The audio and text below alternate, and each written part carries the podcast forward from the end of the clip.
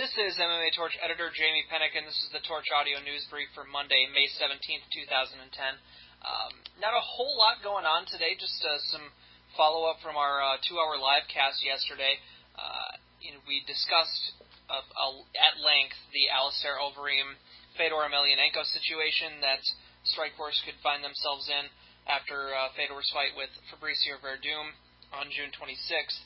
And uh, one of the things that we talked about mostly was M1 Global and the fact that they could very well make things difficult for that fight to, to take place. But for their part, they came out um, yesterday afternoon after uh, our show and, and said um, Fedor is open to that fight. If Overeem is presented by the Strikeforce matchmakers as his next opponent, that's who he is going to fight, um, according to them. Um, M1 Global uh, executive uh, Evgeny Kogan is the one that uh, was quoted with MMAJunkie.com, and he said, uh, you know, I thought Overeem won in very impressive fashion. We respect Alistair as an opponent and think that this would be a great potential matchup. So, um, the fact that this fight has not been able to be put together in the past uh, may not necessarily mean it's not going to be able to put to, be put together here this fall. Um, hopefully, it is put together because it's the fight that everyone's going to want to see if uh, Fedor gets past Werdum in June, uh, because that's the only fight that makes sense for either of those fighters. Uh, at the at the same time, it could set them up with an interesting situation if they don't have uh, some tor- some type of contract extension uh, in the works for Fedor, because if he comes in and beats uh, Fabri- or beats Fabricio Werdum and then goes on and beats Alistair Overeem and becomes the Strikeforce heavyweight champion without a contract extension, uh, they could be in another situation where either M1 holds Fedor out for a long period of time again, or they just uh, up and leave Strikeforce and negotiate elsewhere, whether they re-enter negotiations with the UFC at that point or bring Fedor back over to Japan. Uh, you know, obviously that would remain to be seen at that point, and uh, it's it's just more speculation at this point. But I, I'm sure we could get some hangups on the contract extension end before this fight actually takes place. But it's it's all sides seem to be uh, you know up for this fight and seem to be heading in that direction if Fedor picks up a, a victory on June 26th. So hopefully that's what's going to take place because it's the fight that people want to see uh, and it's the fight that really should have been set up uh, uh, a lot earlier. But hopefully it comes to pass before the end of the year. Uh, another fight Strikeforce could be working on uh, in the near future is the uh, possible lightweight super fight between Strikeforce lightweight champion Gilbert Melendez and Bellator lightweight champion Eddie Alvarez. Um, after Melendez called out Eddie, Eddie Alvarez on HDNet last Friday, uh, Bjorn Rebney um, and Eddie Alvarez made comments saying that all right, let's go. Balls and in Strikeforce's court. Let's put this fight together. Let's uh, let's make this fight happen. Uh, Scott Coker came out today and uh, was quoted in MMA Junkie saying, "If the stars align and we can work out all the terms and conditions and timing, we do it. Of course we would. Why wouldn't we? Let's let's go do this." So it's just a matter of the logistics of it.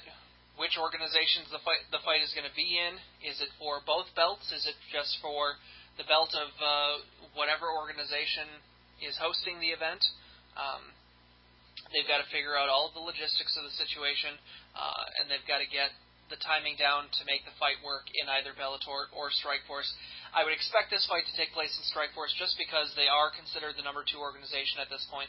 Bellator is down on the rung, um, and if uh, really it, it's a matter of Eddie Alvarez and Bellator having a lot more to gain than Strikeforce does at this point um, with this fight, just because of uh, the exposure that Gilbert Melendez has had.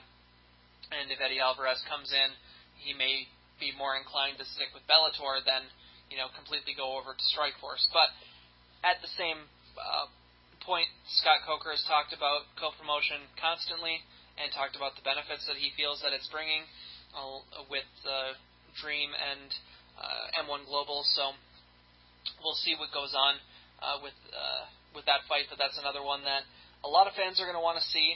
it's uh, I mean Melendez and Alvarez are probably four and five on most rankings. Um, Melendez may have jumped up a little farther. Alvarez got pushed down a bit by uh, the victories by Frankie Edgar and Gilbert Melendez over BJ Penn and Shinya Aoki, respectively. But uh, I think they're still uh, four and five on my rankings. I'd have it uh, Edgar, Penn, Florian, uh, Melendez, Alvarez, and so having four and five, the only two top five lightweights not in the UFC facing off. Um, it would be a huge matchup in a fight that a lot of people would want to see. I think it's one that uh, will hopefully come to pass. Um, some more Strikeforce news. Uh, Strikeforce is reportedly making preparations for the departure of Jake Shields. Um, it's not a for sure yet because he's still in contract. He, he's in a time of uh, exclusive negotiations with Strikeforce right now to sign him to a new deal after his victory over Dan Henderson. Um, as that was the last fight on his deal, his contract is set to expire, I believe, in the next uh, 30 to 40 days, something like that. And everyone is expecting to go to UFC. He appeared on the WEC show with Dana White's arm around him at cage side, with Dana mouthing the words, uh, "He's mine." Um, all signs are pointing to Jake Shields leaving Strikeforce they are preparing for it, which is to their credit, and they are uh, setting up a, an unofficial tournament of sorts featuring um, a number of their middleweight fighters Robbie Lawler, uh, Jacare Souza, who just picked up a victory, Dan Henderson, Jason Miller, Tim Kennedy, and Luke Rockhold. Those are all names uh, kind of in the mix right now, floated around. Robbie Lawler's getting back into action uh, next month, as is Tim Kennedy. So, um, you know, a, a couple of fights here and there for the rest of the the summer into the, the fall and the winter could set up the next uh, middleweight champion by November or December. Uh, I think Strikeforce might be hoping for, you know, one more fight with uh, Dan Henderson, get him uh, a, a, another victory to rebound from the Jake Shields fight, and then plug him into a title shot against uh, whomever emerges as the next guy. Uh, I, I think if Robbie Lawler gets past uh, Babalu and he's sticking with Strikeforce for a while and and continues to fight for them instead of looking to jump ship himself, uh, I, think a great fight for the fall would be uh, Dre against Robbie Lawler. I think that would set up a clear um, number one contender or at least uh, title fight worthy fight, uh, and, and then you know, you can put Dan Henderson against uh, put Dan Henderson against Jason Miller. Um, that might be not the most exciting of fights, but uh, it, it would be a, maybe the next best test for Dan Henderson right now. Um, I wouldn't mind seeing Dan Henderson against Jacare, but I kind of want to see that as the title fight in November or December, and I think you'd need. I think Henderson needs another victory before you get to that fight. So we'll see what they pull off for it, but it, it's kind of a uh, weeding out process at this point for the rest of the year um, until they get to a spot to crown a, a, a champion for the vacant belt because Jake Shields will, you know, it's probably 90 to 95 percent certainty that Jake Shields leaves Strikeforce at this point.